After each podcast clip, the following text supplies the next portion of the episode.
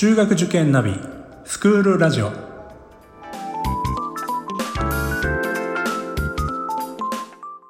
スクールナビゲーターののびるです。この番組は中学受験を目指すご家庭に学校の先生からの生の声や受験に役立つ情報をお届けするラジオです。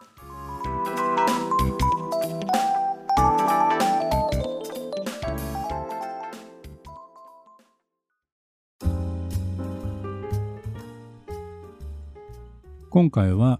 苦手な算数の学習法受験生編がテーマです。苦手意識というのは誰でもが持っていると思います。どんなに成績のいいお子さんでもですね苦手な教科あるっていうと国語とかですね算数とかって答えてきます。まあ、得意なね、教科に比べて、この教科は成績があまり上がらないので苦手と言ってるわけですよね。でもこの苦手意識っていうのはですね、ちょっと厄介でですね、なかなか、じゃあ苦手から得意に変わるかというと、そういうことは少ないと思います。まあ人間誰でもですね、まあ凸凹があるわけなので、全ての教科が得意なんていうこう、あまり見かけないですよね。苦手な教科の成績が上がってくればですね少しは苦手ではなくなってきたぐらいは思うんですね。ただやはり他の教科に比べたら苦手っていうことになるわけです。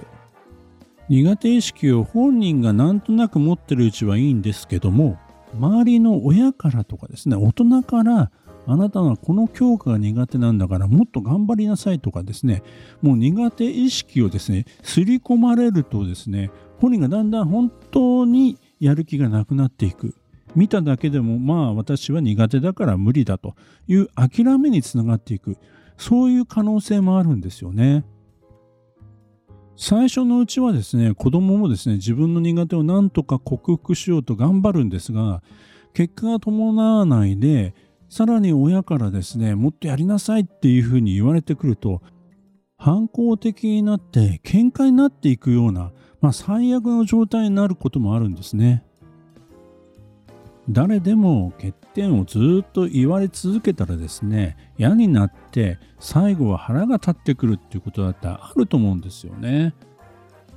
さてでは苦手意識を持った教科をですね何とかするためにはどうしたらいいのでしょうか？親としての心構えはどのようにしたらよいのかということをちょっとお話したいと思います。それはですね、欲張らないということです。例えば算数を例にとればですね、5年生で相当難しいものをやってきたわけです。その中で、まあ苦手意識を算数に持っている場合ですね、6年生からは基礎の徹底、これだけを目標にしましょう。私も数多くの算数を苦手とする生徒を見てきましたけども6年生の初めの段階で算数が苦手と思っているお子さんの場合は、まあ、まずですね基本が分かってない。つまり5年生でやったことが、まあ、ほとんどですね身についてないというケースが多いです。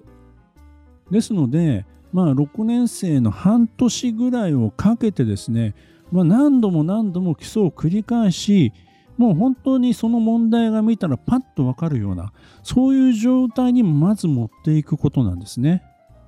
でその勉強している間は、まあ、正直模試とか受けてもですね算数の結果はあまり出ません。最終的にその成果が出てくるのはですね、まあ、人にももちろんよりますけども11月とか12月になってしまうことも多いんですね。それでも基礎がしっかりすればですね入試には対応できます。基礎の反復をしている間もですねまああの判定模試とかですね過去問とか、えー、入試問題とかは解きますけどもかなり苦戦するんですよね。つまり基礎が完成した後にもう一度そういった問題をやればですね結構スラスラ解けたりするんです。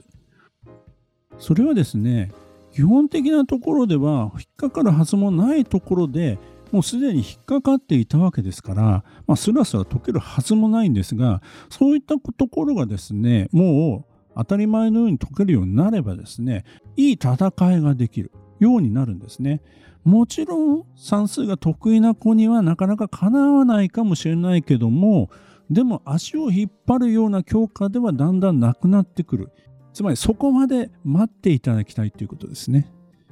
であのもちろんですね他の教科で得意な教科はどんどん伸ばしていけばいいので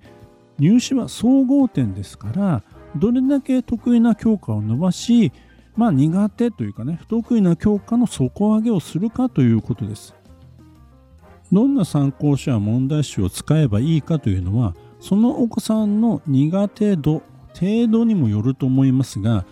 まあ、基本的にはどの塾でもですねまとめ問題集というのがありますからその一冊をですね繰り返し繰り返し学習していく、まあ、これで十分だと思います。何度もやってるとですね答え覚えてしまうんですけどっていう話もあるんですがそれでもいいんです。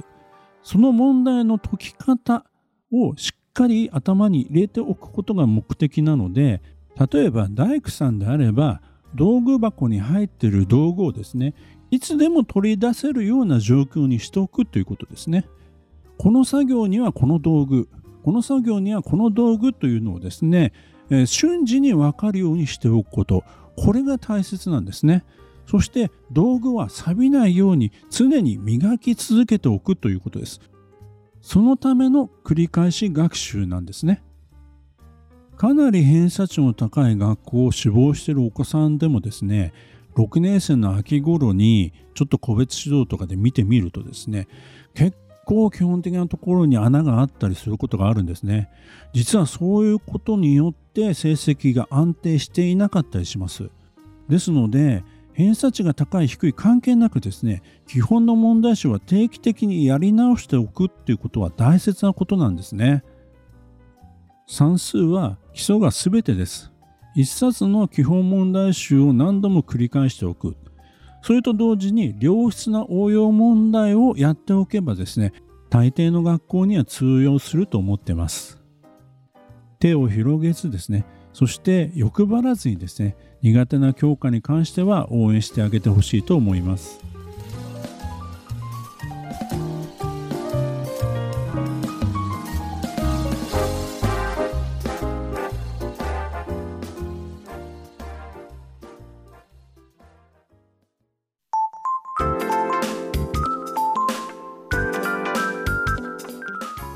クールラジオでは番組への感想出演してほしい学校など皆様からのお便りをお待ちしております。また、受験に関する質問や相談にもお答えしていきますので、概要欄の Google ホームからお気軽にお寄せください。Apple、Amazon、Google、Spotify などの無料のポッドキャストアプリで、購読やフォローなどのボタンを押していただくと、更新情報が届きますので便利です。それでは次回もスクールラジオでお会いしましょう。